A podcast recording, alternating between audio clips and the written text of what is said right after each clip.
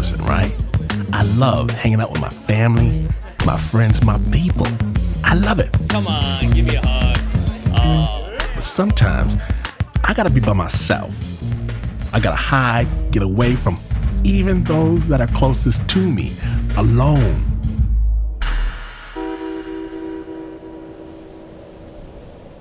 Where it's quiet. I get my fix of this this solitude.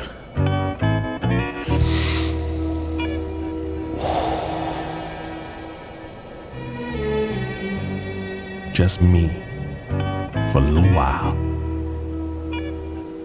Well, I got to thinking, what if there was no going back? What if the solitude was all there was? They say that no man is an island, but they haven't heard the stories we're about to bring you. Today, from PRX and NPR, Snap Judgment proudly presents Isolation. Isolation. Amazing stories about being alone. My name is Glynn Washington, and this is Snap Judgment.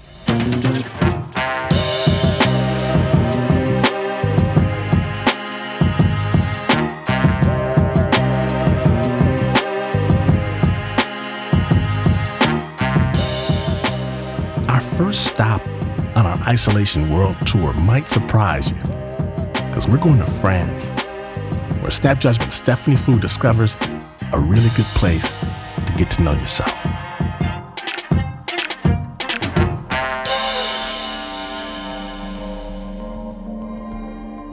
The impossible missions are the only ones which succeed. Jacques Cousteau. Vous m'entendez? Je vous entends. Bonjour, Monsieur Siffre. Can you introduce yourself? I, I am a Frenchman, uh, 73 years old. My name is Michel Siffre. Michel lives in Nice, France. He is a scientist, and his love affair with science began in caves. I began to go in caves at the age of 10. I was fascinated by great exploration. It's why I became a geologist. Michel was a published geologist by the age of 20 and led spelunking expeditions. It's fantastic to go in an unknown place. For me, I was motivated by that. Discover, discover, discover a new gallery, a new pit. This was the early 60s, and it was the age of scientific exploration. The space race was on, the Cold War was in place, and people were building underground bunkers in the event of nuclear war. They were wondering what the effects would be of a man trapped deep under the earth for an extended period of time. And so, Michel decided he would find out. He'd venture alone deep into a cave in France for two whole months. I had the idea like that. I say, well, I go in the cave and I shall not bring a watch. Then I shall live like an animal. He wanted to see what the human body would be like, without social contact, without a sense of time, just going by its most basic animal needs. And to do that, he would live in complete isolation.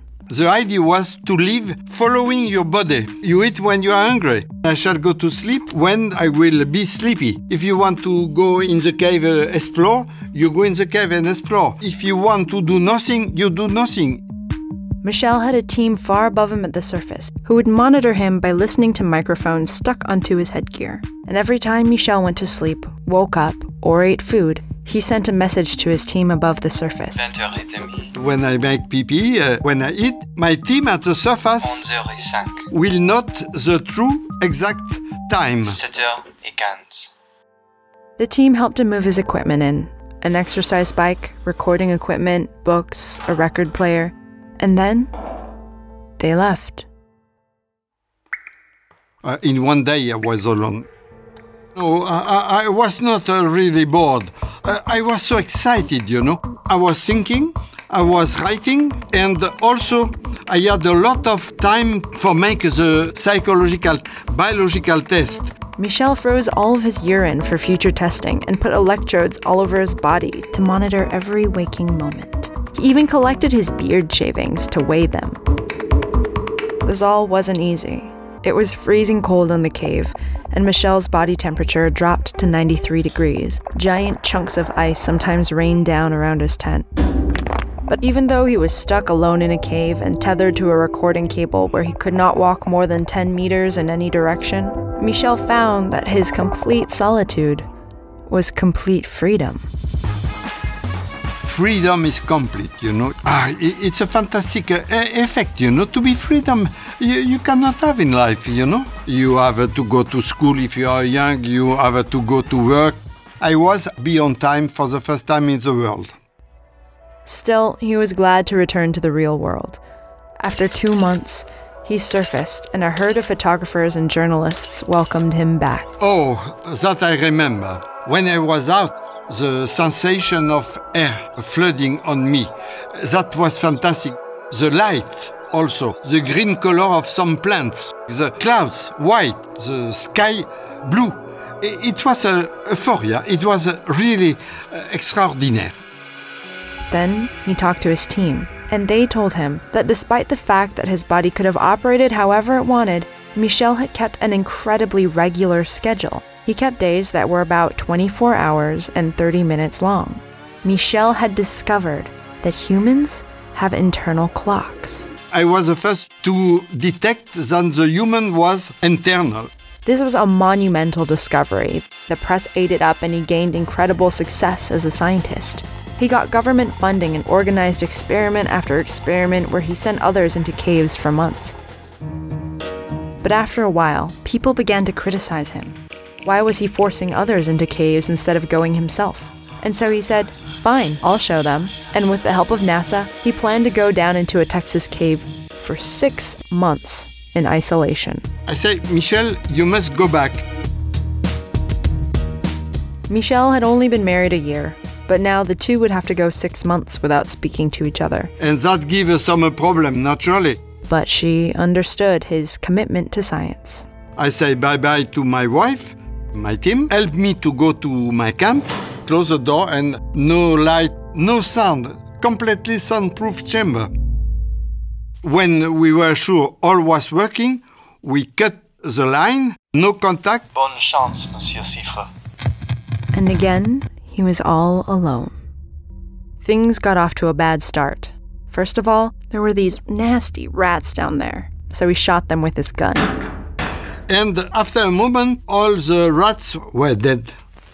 Then, after just a couple of days, his record player broke, leaving him with not much to do. When you are alone in confinement, you think to your wife, you think to sex. Naturally, you cannot not to think to that. But curiously, when you are in long-term confinement, you don't think to your parents, to your friends. You live your life, your small life in your small place. And for a while, that was enough. The two first months were perfect. No suffering at all, no problem. The problem came after the second month. By this point, the humidity in the cave was making all of his books moldy and wet with the pages sticking together. And then, one day, as he was putting his urine in the freezer, That gave me a shock, an electric shock in the heart. the freezer sent a painful shock through him that hurt his heart. There was an electrical leak. Now, Michel was terrified every time he had to open the freezer. He was so depressed, he stopped recording data altogether. I just keep sleep and uh, eat and uh, making pee That's all. Eventually, as his depression grew, Michel entered into a full blown existential crisis and spent whole days pacing back and forth in the cave. I say, why you do that, Michel? Why are you tied by a cable for months in this cave? I, I lost all my motivation. Uh, then I was broken. I, I live like a prisoner in a jail. It turned out solitude was not freedom at all. Michel was so lonely that he befriended one of the rats in the cave. I call her M-U-S, mus. I tried to catch it. I did not want to kill her. For three days, he sat carefully holding a can over a piece of food. Then, Mus took the bait and he trapped her as his pet. It was emotional because uh, for me it was a companion. It seems incredible. The day later, she made the sixth baby. But apparently, his new best friend had homicidal tendencies. And the day after, I go and see the mouse. She had eaten four of the baby. It was a bad moment. It was a bad moment because I was so happy to see something moving, you know? The only thing that kept him from losing it completely was his dedication to exploration. Would Cousteau just give up? No. He owed it to science to stay. I say myself, Michel, you must succeed, you know. I could not imagine that the small Frenchman I was lost in the desert of uh, Texas could not uh, succeed. I was sure to succeed. The impossible missions are the only ones which succeed.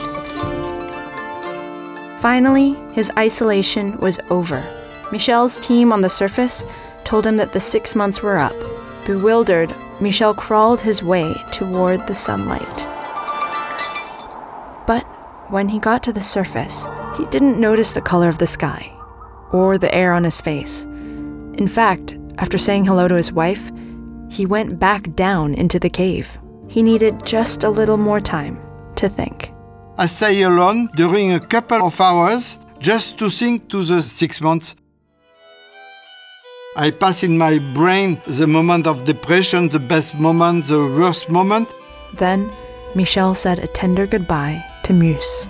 I, I give a freedom to the rat like me. But Michel still wasn't free at all. He was plagued by obligations. He was $100,000 in debt from the cost of the experiment. He didn't even have enough money to analyze the data from the trip. And he didn't have any positive press to help him out. The same day that he surfaced, the Munich massacre took place at the 1972 Olympics, and his story was completely buried in the papers. It was terrible for me. I was completely gone. My experiment completely eclipsed. I was nothing. A few years later, Michel and his wife divorced. He was forced to give up his study of humans and time, and he went back to studying geology. It was very difficult. Life was very difficult. But in the years since then, an entire field of science called chronobiology has sprung up from Michel's discovery. Our understanding of our internal clocks is largely because of his original research. For space research, for submarine, now it's become classic. In his own way, Michel had become that great explorer he'd always dreamed of being. And his thirst for discovery still exists. Michel still goes spelunking now, at the age of 73. He even spent two more months in a cave at the age of 60. C'est la finale question, Monsieur Siffre. Madame Faux, okay. Will you ever go down and stay six months again? No, no, no.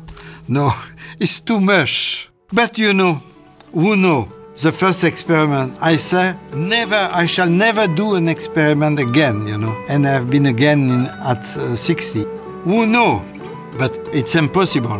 Which, Cousteau would reply, makes it entirely likely to succeed.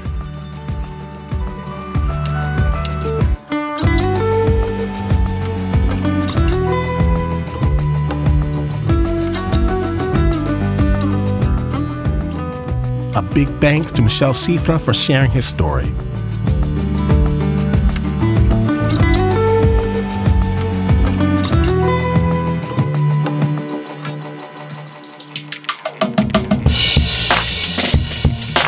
You're listening to Snap Judgment, the isolation episode. And when we return, we're going to the Amazon, we're going to jail, and we're going to the basement. When Snap Judgment continues, stay tuned.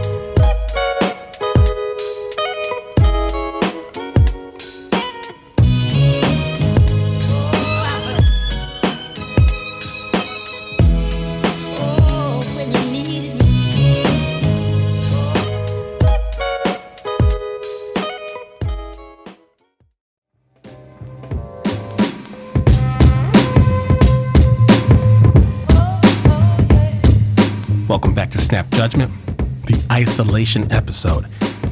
Today, we're exploring what happens to people who are cut off from human contact. And we have no better laboratory for answers than our own prison system. Our next guest, Chris Hoke, served for several years as chaplain in the Washington State penal system.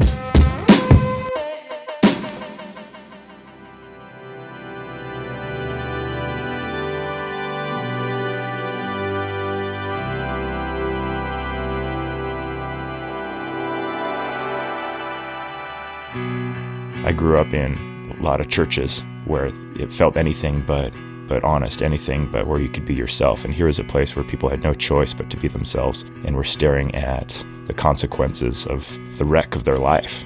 But I found something in these rooms that clergy call sacrament, mysteries that were that I could feel.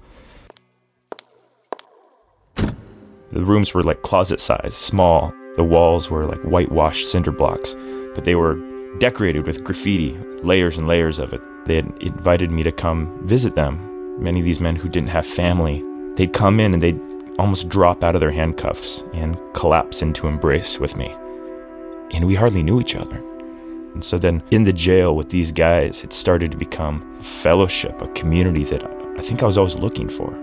So like we, we'd sit down at this little lawyer's table, but that little table, it almost functioned like an, an altar. These tattooed men would lay their, their heads on it and they'd weep. Everything that they'd held to themselves, like pain, truth, it's like they just emptied it out. They would open up their hands on the table, like wanting to receive my hands. And I was always surprised at how, how reticent they were to let go of my hands. As they told these stories, crying, holding my hands, I just remember seeing the long, clear ointment of snot just run straight down into their laps and onto the table between us. They wouldn't even take their hands away to wipe their nose. Like one time I remember this this Chicano gang member's tattooed fists not letting go of my hands after initial prayer and, and keeping an intense, unashamed, sweaty grip. And I never felt the need to slide out of that grip. And I didn't deserve this. But they would just give me the riches of their lives, and they'd, they'd cut the visit short and say, I, I think you got to meet with my cell. He never comes to Bible studies, but I think he'd be down with this right here. He'd like this. Few years into my time here, this became my community. I, I started going two, three, four nights a week. And I came in one evening, and the guards at the front desk informed us that there was a new policy, that there was a no touch policy. And we didn't know how to handle this because this included the thousands of hugs that men came in to expect in our gatherings. Some confessed to come to our Bible studies just for that embrace alone. One hug after another at the door, and a guy who I've never met just seemed really eager to be like, Do I get a hug too? I mean, these are hardened guys, old grizzly men with beards, biker types, gangster types. They just come and just want hugs. Some would say, We just came to get my fix, man. This no contact policy included how we'd hold hands in a circle. That always struck me as really beautiful, like a chain linking every race and age and offense. It, we couldn't do that now. And even the regular huddle of men when they'd come in at the end and all put their arms around each other, and each guy would lay a hand on maybe someone sitting in the middle when they were in pain. And, and it just looked like these petals of a flower all reaching in. In the center of it was this really broken guy who was just sobbing and sobbing in the one place where he could be weak, the one place where he could receive such healthy touch and embrace from everyone else. Now that was all taken away. Only thing we could do is uh, a professional handshake upon greeting. Hello? I'd kind of bow. It felt so weird. The facility became a darker place that day. No lie, men became slowly more violent. We heard about more fights breaking out, as if it was like men swinging fiercely for some kind of contact. Of course, now if there's more fights, even more clampdown measures were installed. And we were instructed as chaplains to bluntly turn down any advance from any inmate. Because, I mean, the guards, after all, would be watching through the mirrored doors. And we could lose all visiting access if we were found in violation of this. So when, when men came through the door and threw their arms open, men we'd not seen for months and whom we missed, we had to painfully like pinch off our, our theology and our, our affection, like twisting our torsos away from them like matadors before a stadium of security cameras. And I, I couldn't take that really confused, sad look out of their eyes. Then the, the one-on-one visits, that was even worse. In, b- before, where it was a really holy encounter in that room, now we would go to the public visiting space. We would sit with a pane of thick glass between us. Instead of hugging, we'd wave, smile, nod, point, mouth exaggerated words. They'd pick up the phone. I'd pick up a phone on my side. But lots of the times we still couldn't even hear each other.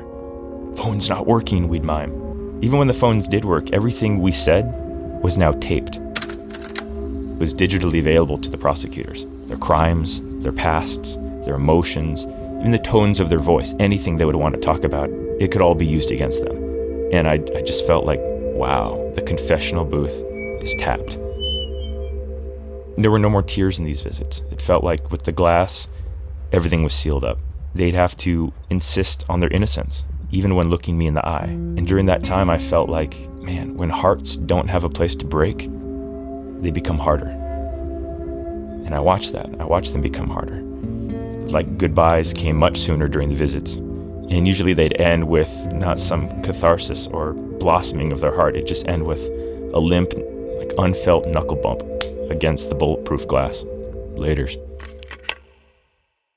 One of the guys, the head of the gang, he's someone I've really stuck with over the years, and he's in solitary confinement. So I'm visiting with my friend here in solitary confinement, and there's the glass. And I'm worried because he's confirming what I'm watching in documentaries like guys lose their minds in here. There's no contact. It's not just like physical love that was taken away in the county jail. He's alone in a 9 by 12 room. Uh, he'd have panic attacks. So I just kept thinking about this pane of glass. What gets through the pane of glass? One of the things that he's asked me to do as his pastor is can you help me build a relationship with my daughters? They don't know me. One of them, she's four. And can you go build trust with the mom and bring the daughter to come visit me? She's never seen me.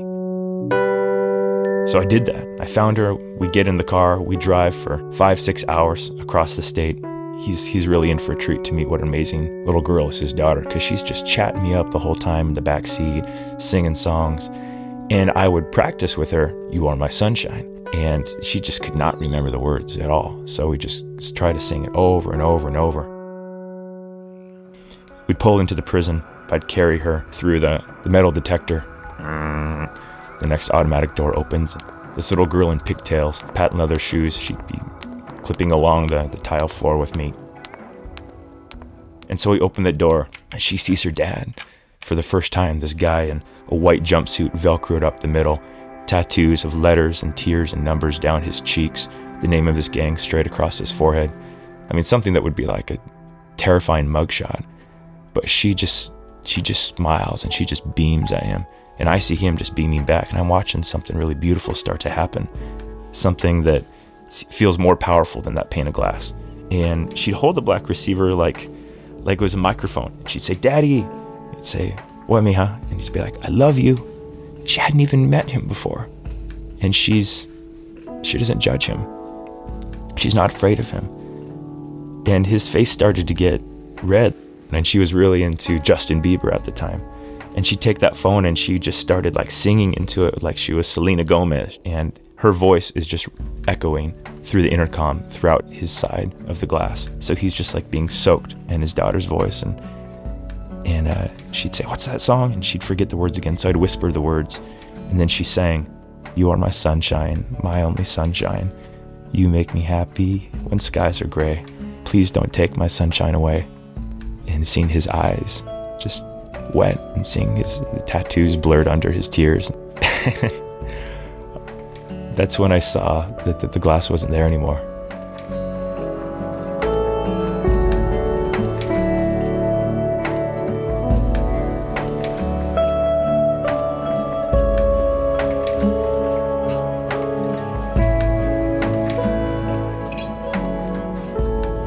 Thank you, Chris Hoke. That story was produced by Stephanie Foo.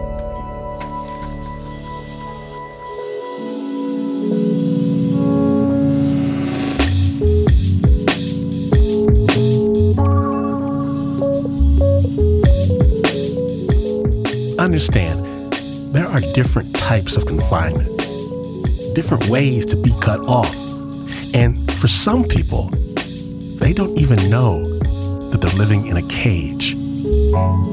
Snap Judgment's Julia DeWitt brings us this story from the Amazon.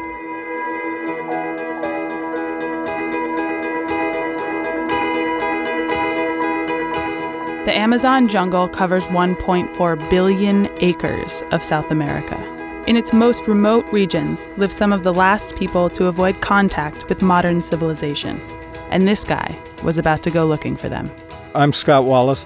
Scott is a journalist, and back in 2002, he was invited down to Brazil by famous indigenous rights activist Sydney Possuelo to cover an expedition into the Amazon. The expedition was going to be heading into a territory that was really previously unexplored in the southern reaches of an enormous indigenous land called the Javari Valley. And there was one tribe in particular, an uncontacted group down there known only as the Flecheros or Arrow people. But there's a lot more than just indigenous people on the land. There's timber, valuable ranch land, and lots and lots of gold. By law, under Brazil's constitution, if there are indigenous people occupying a given territory, that territory is rightfully theirs. And so, in many instances, loggers, ranchers, gold prospectors will try to claim that this is empty space and we're going to go in there and take what we want. Prospectors and loggers would overrun their land unless Possuelo could prove that the Arrow people were more than just a rumor. So the expedition of 34 men loaded down their boats with all the supplies they could carry and followed Possuelo into the jungle. We had been traveling up by boat up a tributary of a tributary of the Amazon for two weeks. Over the course of his career, Possuelo saw too many tribes decimated by disease and assimilation. He had a policy of no contact. But as they traveled further and further into the reserve, the expedition was also careful to avoid contact for their own safety. The Arrow people are called the Arrow people because they have a reputation for fierceness and for defending their lands with showers of deadly arrows. And they had good reason to be hostile to intruders. One thing I should say that in the western Amazon in particular, that area was turned upside down at the end of the 19th century during the so called rubber boom legions of men ventured into the deep western Amazon looking for wild rubber. And not only were they looking for the rubber, but also looking for labor to tap the rubber. And so they would press gang entire villages to work as essentially slave labor. The Arrow people are probably the descendants of the people who escaped enslavement and massacre and fled into the depths of the Amazon. In fact, it is widely believed that they are still actively on the run from contact. They had no way of knowing what the expedition wanted from them, and if the Arrow people decided to attack instead of run, Possuelo and his men were defenseless. The philosophy that governs Brazil's Indian Protection Service is a motto that goes, Die if you must, but never kill. And so, in keeping with that philosophy, the standing orders in our expedition were to fire warning shots only never directly at arrow people if they were to attack us. It makes for a very strange and dangerous dance. Their primary means of defense was avoidance, so they tread lightly as they crossed into the territory of the arrow people. The boats had been left behind three weeks earlier, and we had been bushwhacking through dense, virgin jungle in many places, very, very dense. The lead scouts were hacking open the trail and the column all 34 of us were following single file behind. They were totally out of contact with human civilization for weeks. Then, in one of the most remote places on the planet, we stumbled upon a well worn footpath receding back into the forest. Possuelo consulted his compass and said, Hmm, let's follow this trail for a little bit. We were clipping along double time on this trail. It felt like, you know, a super highway compared to the stuff we'd been slogging through.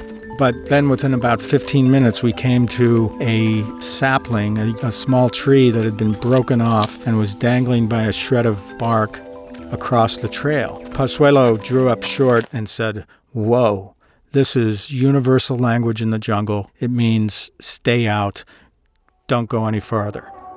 The arrow people knew they were coming, so Possuelo ordered the crew off the trail. back into boot sucking mud and the low hanging branches swarming with fire ants. And about a half hour later, we came to a spot along the banks of a clear Blackwater Creek. And he said, Let's stop here and wait for the others to catch up. Everyone had arrived except these two porters, Wilson and Alfredo. They were missing. Possuelo ordered a search party. He said, You, you, you, you, go find those idiots now. A half hour went by and they didn't come back. The search party did not come back. We're only a couple of degrees off the equator. It's high noon, but in this dark, gloomy jungle, triple canopy forest, so little sunlight filters down to the forest floor that now, in my sweat drenched fatigues, I actually started to shiver. We waited and waited and waited, and we had been there about an hour. And the search party was still unaccounted for. The guys that I was with, we all began to look at each other with obvious trepidation that something radically wrong had happened. In the jungle, screams carry only a very short distance. They're smothered by the luxuriant vegetation. If something had happened, it's unlikely we could have heard any shouts from anyone. Finally, Possuelo decided he couldn't just wait around for his missing men. Possuelo grabbed Soldado, who's his most trusted scout. He said, Everyone else stay here. We'll be back. A short time later, he didn't come back, but the scouts in the original search party did. They had with them a broken arrow with a very large and sharp fire hardened bamboo arrow point that had been slathered in curare, which is the poison that many Amazonian tribes put on their arrow tips and darts to asphyxiate prey and kill them. The scouts reported that they also found Wilson and Alfredo's footprints. The footprints led into a village of about a dozen very high thatched homes. There was smoldering cooking fires, piles of several different species of monkey, tapir, wild boar. There were ceremonial masks made of body length strips of Envira bark. And there were a couple of very large clay vats of curare, their poison but the village was totally abandoned. The Arrow people had evidently scattered moments before. The Arrow people had packed up their hammocks and their weapons and disappeared. The footprints of Wilson and Alfredo led straight into this village and then out the other side when the footprints just disappeared off the trail. And even our indigenous scouts who are expert trackers were bewildered by this. They said, We don't understand. The tracks are there and then they're gone. It looks to us like they just got yanked off their feet and pulled into the brush and killed or kidnapped. Then Possuelo returned to the group. The forest is almost two dimensional. You can't see more than 20 or 30 feet in any direction. Possuelo looks around and sees that this is a very dangerous place for us to be in, says, Let's get out of here. We can't stay here. So they put on their packs and they plunge back into the knotted jungle. They stop in a clearing. Soldado fires warning shots. And they wait. Becomes kind of a mind game and a mirror game. We're afraid that they're afraid that we're going to attack them, hence, they're going to attack us first.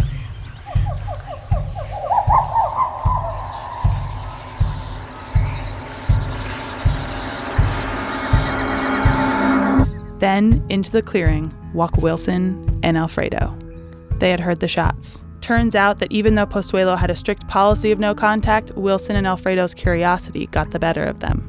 Wilson and Alfredo had evidently defied that gate that the Arrow people had left, warning us not to go any further, and had chosen to continue on down that path. But when they followed the path into the village, they immediately regretted their decision.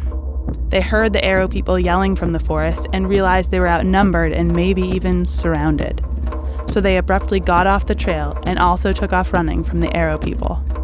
But apparently, the Arrow people ran too. They retreated even farther into the jungle, like they have for generations. Possuelo now had the evidence he needed to preserve the Javari Valley Indigenous Reserve. The expedition could go home.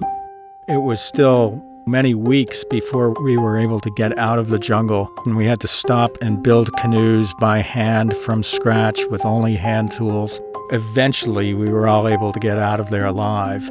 But before Scott left, Possuelo wanted to take one last trip back to the village. Once we did get back, Possuelo wanted to take a journey in a bush plane and retrace the expedition route. So, in the course of like an hour or so, we went back over the same route that we had covered on the ground in the course of three months. From that airplane, the incredible thing was that we looked down on the same village of the Arrow people and we could actually see them looking up at us. And I asked Possuelo, Isn't this strange to see these people and know that they'll never know you? And he said, You know, I prefer it this way that they will never know who I am, we will never meet, but that I know that they are down there and they are thriving, and that is exactly the reason I do what I do.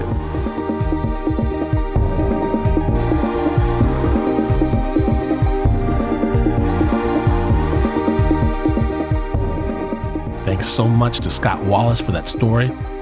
And this is just a piece from Scott's book, The Unconquered In Search of the Amazon's Last Uncontacted Tribes. It just came out in paperback, we'll have a link on our website, snapjudgment.org.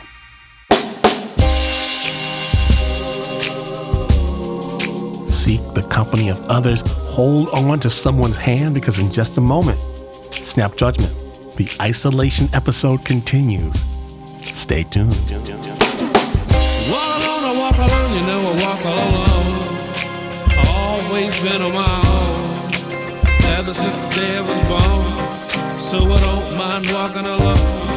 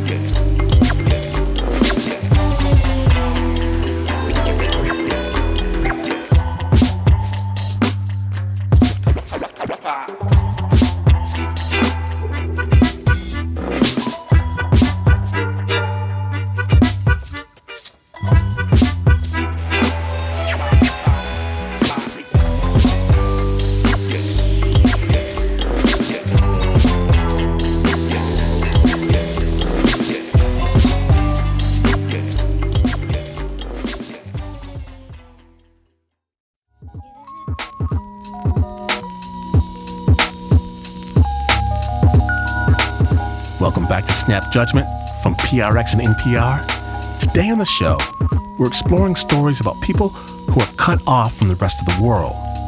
And it's not just individuals that can be isolated. Sometimes entire countries are cordoned off from the international community. Our next story comes from Snap favorite, Gypsy Yo.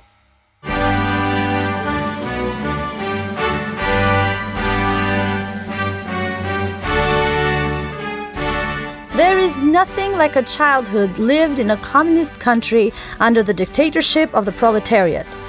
You are taught, and you truly believe it, you live in the best country on earth.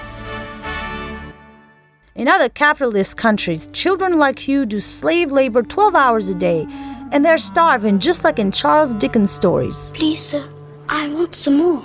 But you, here, you have everything you need. You'll grow up to become exactly like your parents. You will dress the way they do, just like the government tells you to. No mustache or sideburns for the men, no bobbed hair for the women.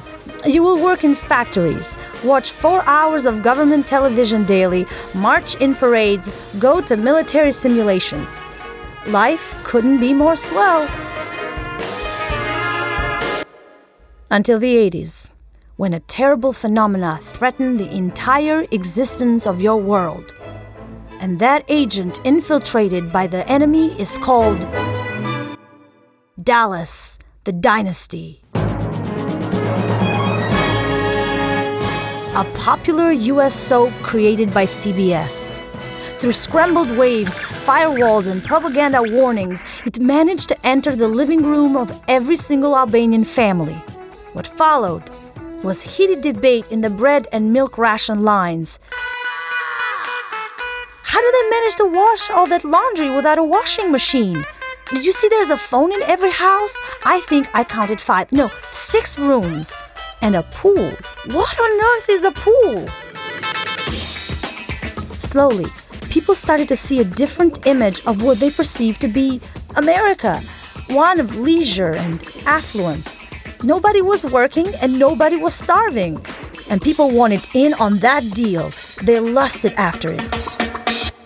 They looked at themselves, standing in bread lines, drinking watered down milk. They looked at their appearances and they wanted the freedom to be something else.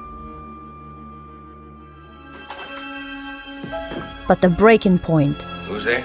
came when the infamous A House Divided episode aired, and the entire country was in uproar, trying to find out who shot JR. They vowed to break through the military defenses of the Cold War and go on the other side to find out. Who shot JR? The mystery begins to unfold. The season of Dallas next. It took them nine years to do it until the Berlin Wall came down. But at the other side, they sure expected to see 10 gallon cowboy hats, Mustangs, and telephones. They expected to be a part of that dream. The recovery from that dream shattering is what is commonly known as countries in political and economical transition. We grasped for something that wasn't really there. So when people in America asked me, who brought down communism and ushered democracy in my country? Was it Reaganomics? Was it the CIA? I answer without the shadow of a doubt. Dallas Dynasty.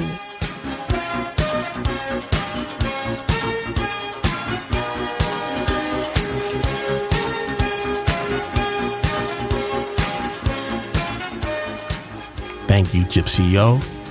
Gypsy O is the author of three poetry collections. We're going to have a link to her world on our website, snapjudgment.org. That piece was produced by Jamie DeWolf and Stephanie Foo. When you live to communicate, when the telling of a story is what makes you who you are, there is no greater agony than being cut off from this community. Snap Judgment regular Joel Ben Izzy, he stepped to the Snap mic with a story of how he went into isolation to protect the ones he loved.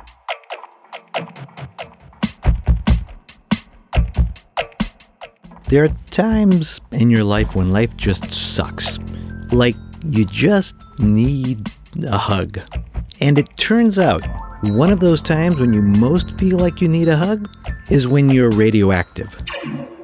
My thyroid in my neck had cancer and had to go, and they operate on it. And once they took it out, a couple things happened. One, I was mute. No sound came out of my mouth. But the other thing was that to get the rest of the cancer out, there was a special treatment. Here's the way it works they have to get rid of any little thyroid tissue remaining in your body. And the way they do that is with a special potion called radioactive iodine. What they do is they make sure you have no thyroid hormone at all in your body, or at least as little as possible. So the thyroid tissue that's in your body gets thirsty. It starts to crave one thing, and that one thing that it craves is iodine. And when your body gets that radioactive iodine, it grabs it. The thyroid tissue sucks it up and dies. That's the plan, at least. Now, here was a doctor saying, during that time when you have no thyroid hormone in your body, you might feel, I don't know, a little sleepy, maybe a little sluggish, but it's just for a couple, three weeks. I nodded, though I didn't quite get it. And it turns out he didn't quite get it either. When he had said a little slow, maybe a little sluggish, that doesn't quite capture what thyroid hormone does in your body. thyroid hormone is the stuff that makes you feel alive. If you have none of it, you die. And they needed to get the levels lower, lower, lower, lower before they could give me this radioactive iodine. So here's what happens when you don't have thyroid hormone in your body. It was as though everything was underwater. And that water thickened until it was like everything was in jello. I saw my kids running around back and forth. They seemed to be moving at hyperspeed. In fact, everything did. I came to a place where I was tired, but I couldn't sleep. I was hot and cold at the same time. I was hungry, but I couldn't eat. But mostly, I looked around at the world, everything zooming past me, thought about my whole life coming apart. And your slow brain goes, Wow, this sucks. The doctors say that once we give you this radioactive iodine, it's very important that you be absolutely isolated, quarantined. Because you have a wife and young children, yeah, you won't want to go anywhere near them because a single hug is kind of like an x ray for them.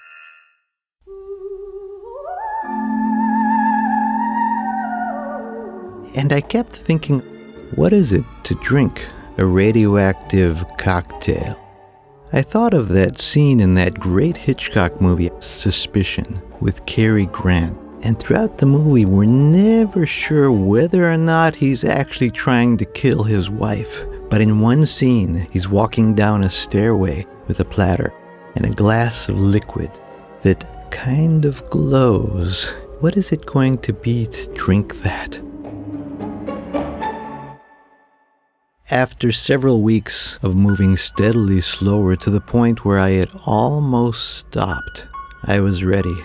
They led me to a room with big refrigerators all around and a Geiger counter on the wall. The doctor pulled out a metal box. From that box, a lead container, and from that lead container, a tiny plastic cup. It didn't glow. It looked kind of like milky water.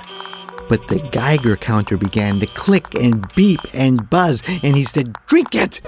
And I drank it, and he said, Now go! And he sent me out a back door. Off I went.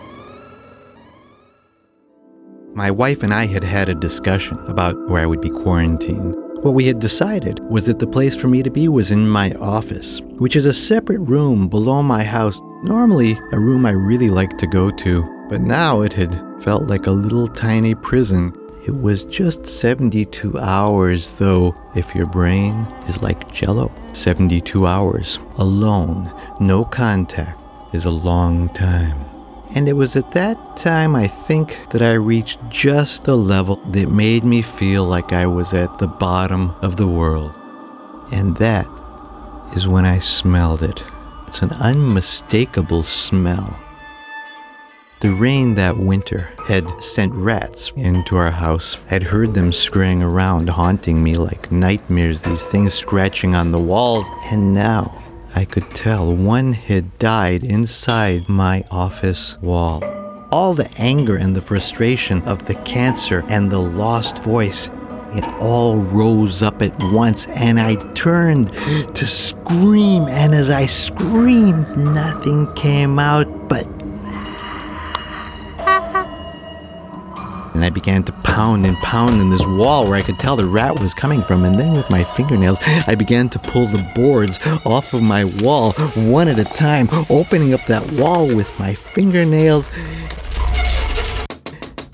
And behind me, there was a tapping on the glass window. Outside was my wife with my son, who was five, and my wife was holding my daughter, and I could see my daughter's face looking at me and pointing and mouthing the words, What's wrong with Daddy?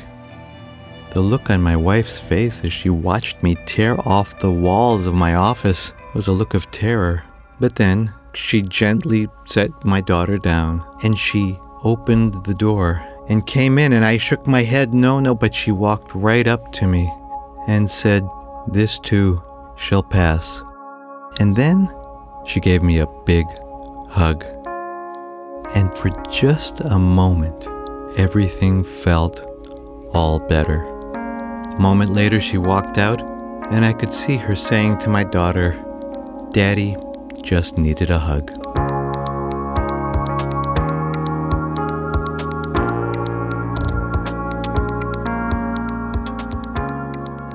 Thanks, Joel. To hear more of Joel's stories, check out his website, storypage.com. That piece was produced by Stephanie Foo. About that time, and I know what you're thinking. That's not enough snap. Do not worry. Full episodes, movies, stuff available for your pleasure right now at snapjudgment.org. iTunes, Facebook, Twitter, our handle is snapjudgment.org. The Snap was produced by myself, but never in isolation, never. Hats off to he who must never be disturbed, the Uber producer, Mr. Mark Ristich. Stephanie Foo, she made me cry this week. Anna Sussman makes me cry every week. Pat Mesiti-Miller cries with me. Jamie DeWolf hates to be alone. Renzo Gorio dances in the dark. Julia DeWitt hears jungle sounds. Will Urbina makes jungle sounds. Did you ever have a party that starts at 8 p.m., 3.15, there's a knock on the door, somebody saying they hope they're not late for the festivities? Don't kick them out. That's just the Corporations for Public Broadcasting. Big thanks to the CPB. PRX, the Public Radio Exchange, putting the public and the media in the closet together and counting to 60 to see what happens. Smoochy, smoochy. PRX.org. Now, you can crash your mail plane, find yourself on a desert island, wish for human contact so badly you engage in long conversations with a volleyball until that volleyball gets a smart mouth and you have to kick it back in the ocean. You could do all of that and still not be as far away from the news as this is. But this is in